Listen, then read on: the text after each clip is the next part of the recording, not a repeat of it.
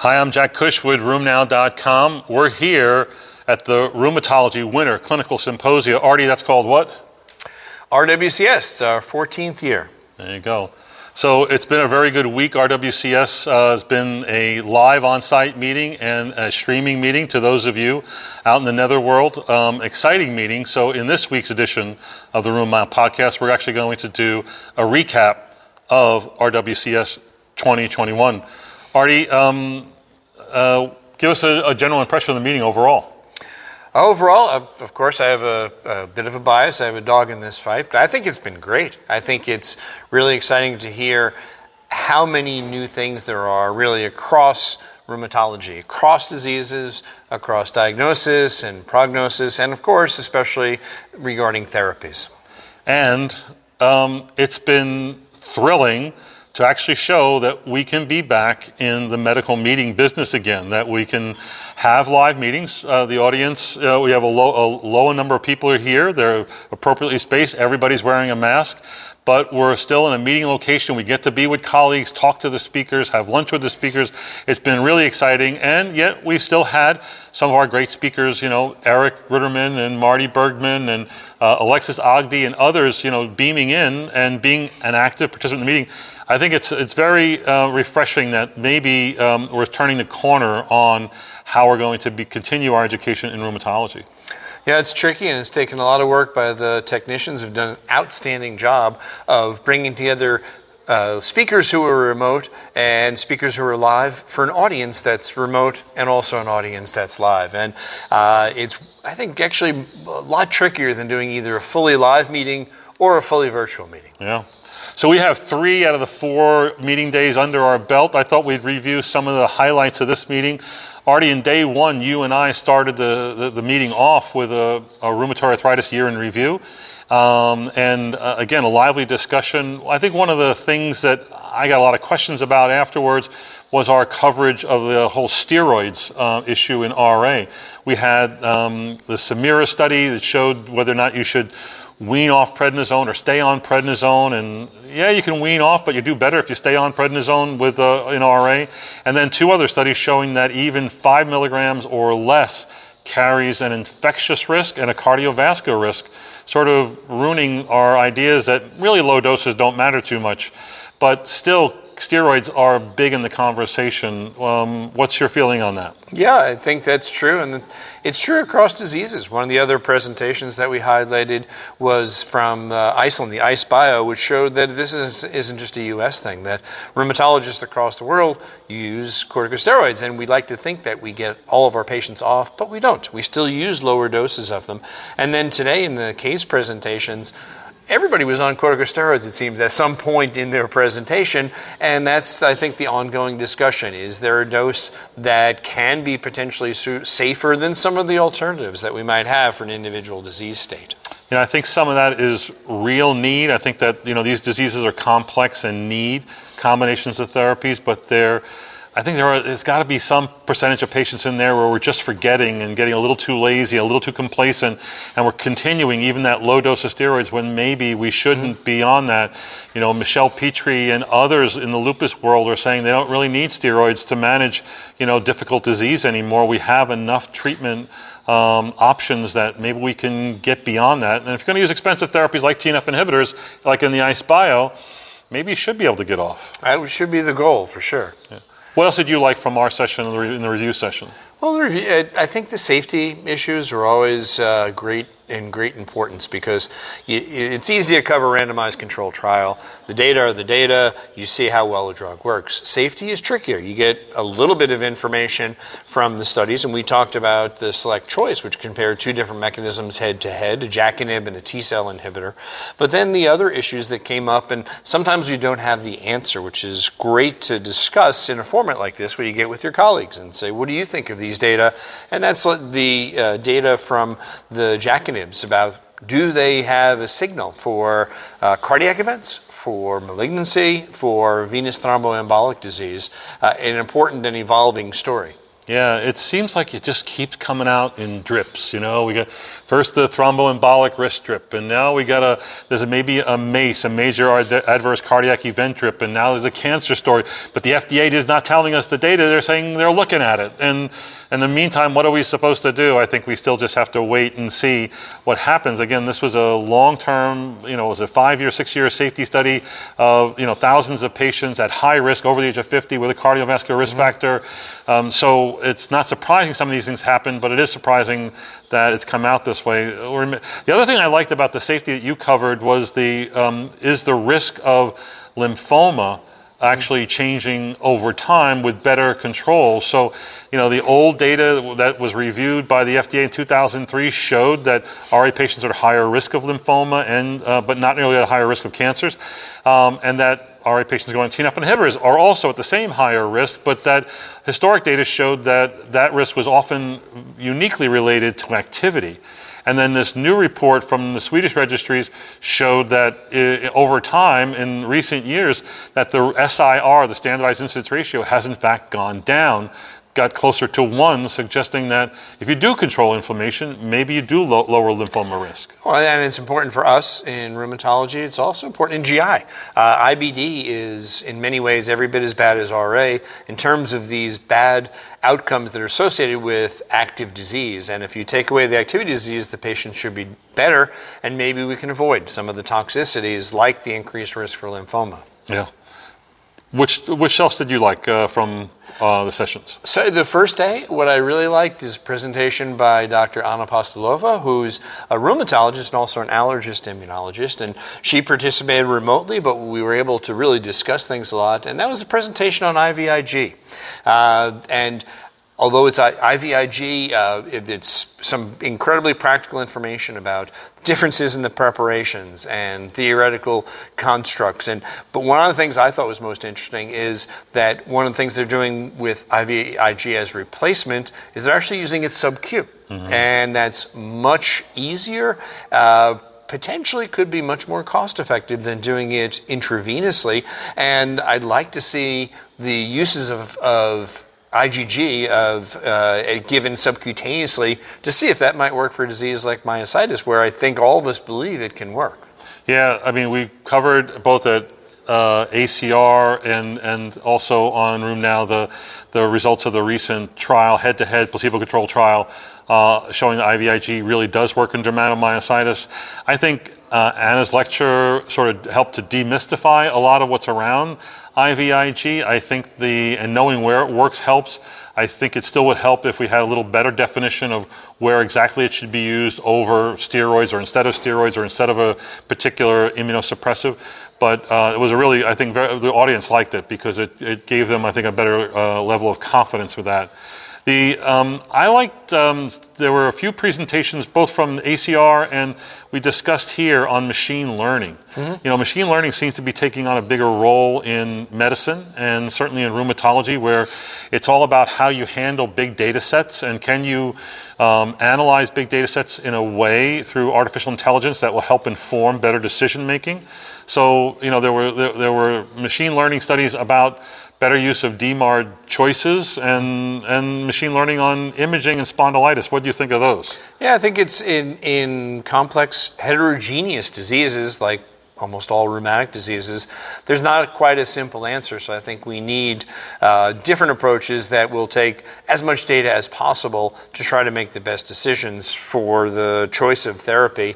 And the imaging, I, I think that's that's coming. I can't imagine that that's not coming. We're, uh, our radiologists may be in for a tough time because I'm not sure that the, that we'll need as many of them if the machines become good enough to read it and for us to give a scoring system where we're looking for very small differences to see if a disease is progressing.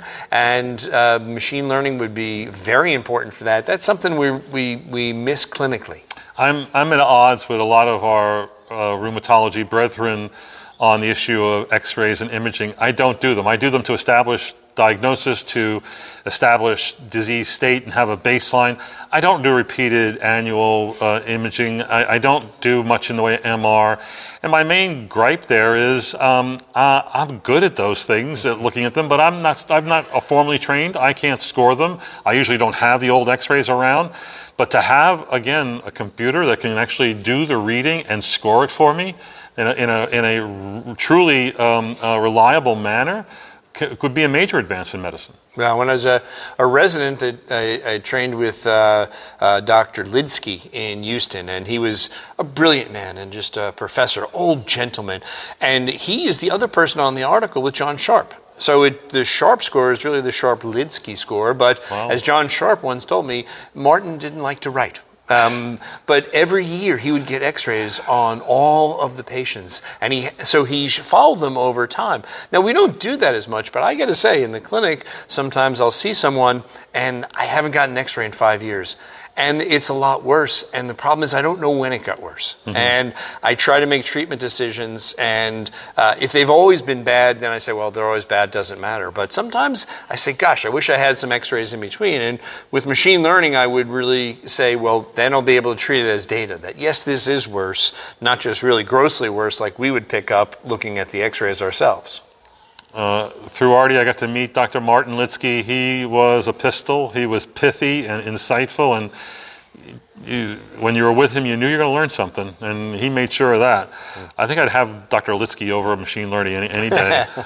um, so on day two, there was this uh, great presentations by, um, I guess it was uh, uh, Alexis Ogdi and Eric Ritterman about Etanercept's use in um, non-radiographic axial spa. So we have three drugs currently approved for non-radiographic axial spa: certolizumab, secukinumab, ixekizumab, and now etanercept throwing its ring into the hat with a well-designed trial showing that it worked. And then they confused me by doing the next study showing that etanercept didn't work in something called pre-spa. Uh, and the, defin- the definition, the difference being that the non-radiographic axial spas um, had inflammatory back pain, the clinical symptoms you needed, but they either had an M R I, evidence of sacroiliitis, or um, uh, an elevated C R P, but a normal regular x-ray film as far as the S Is. But in the pre-spa patients, they only met clinical criteria, mm-hmm. but didn't have any M R or C R P.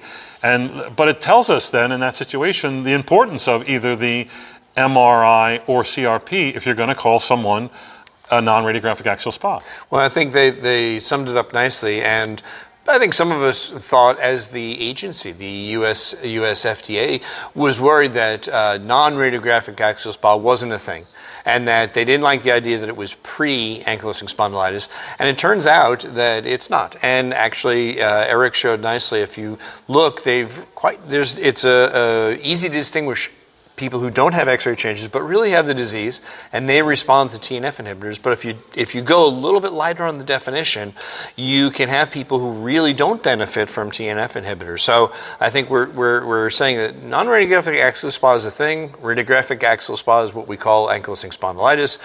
Pre that, you get into trouble, and you can't overtreat uh, based on softer clinical criteria. So someone just having inflammatory back pain. This, but this is a hot area in our rheumatology. There's pre-lupus. There's preclinical R A. You know, and, and and the hot topic is, should you treat them or should you not? And I think right now the jury is out, which leads me to believe, manage the symptoms, but don't start treating them as if they have the disease. Okay. I think something else uh, that we, and I have to say it was a little bit fortuitous because we have some excellent pediatric rheumatologists here at the meeting, Doctor Susan Chenoy and Doctor Ann Stevens.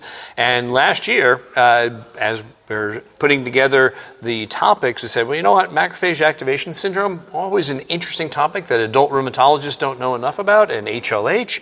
And then COVID happened. And so this became like about the hottest topic Uh, that I think we've had, and and they did a great job of of reviewing that and shedding light, and also raising questions about the cytokine release syndrome and the Kawasaki-like disease that they that we see, the M A S C.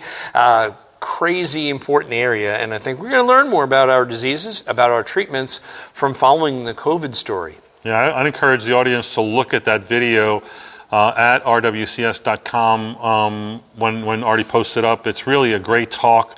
about H L H and M A S, the overlap. They're pretty much the same. Um, there are some genetic susceptibilities there. There's new clear guidance on what the diagnostic criteria are, and then they really well outline the, um, the the treatment options that are available there. So this is still a big area. You know, systemic J I A patients and adults stills, they're at much higher risk for M A S than really uh, any other causes of M A S. So rheumatologists do have to know about this. Um, And I want to say that Ann gave a great, she was the kahuna. That means that she's our teacher of the year, Ann Stevens. She did a fabulous lecture on the history mm-hmm. of pediatric rheumatology that was, I thought, just breathtaking, um, showing how um, a few very concerned, well-intentioned, very smart pediatric rheumatologists can get together and make all the major advances um, that we now realize and, and live with today uh, in rheumatology. Um, Uh, what should we end with? I, I, I almost say that we should end with a, a, a comment about the A C R guidance that came out this week about vaccinations. You know, ooh, yeah, ooh. It's, a, it's a tough do you, issue. Do you, so, do you got an hour? Yes. We got, no, we got four minutes. So, um, so the A C R, uh, led by Jeff Curtis, uh, who was the lead of the task force, they did a tremendous job in two months in trying to review the non-data that's available, but come come up with uh, expert opinions on how our patients should be managed with regard to the vaccine. They said everybody should get the vaccine. Um, and they and they basically said that you shouldn't change uh, any of their D MARD therapies, and it's safe to continue almost all therapies. Um, with the exception of very few. So it's okay to still be on I L six inhibitors and um, uh, T N F inhibitors and methotrexate, and no, not, not methotrexate, all yeah. other D MARDs. But they gave an asterisk for methotrexate, JAK inhibitors, abatacept, and rituximab. What do you think? Yeah, I think, you know, the old saying, Lord, protect us from people with good intentions.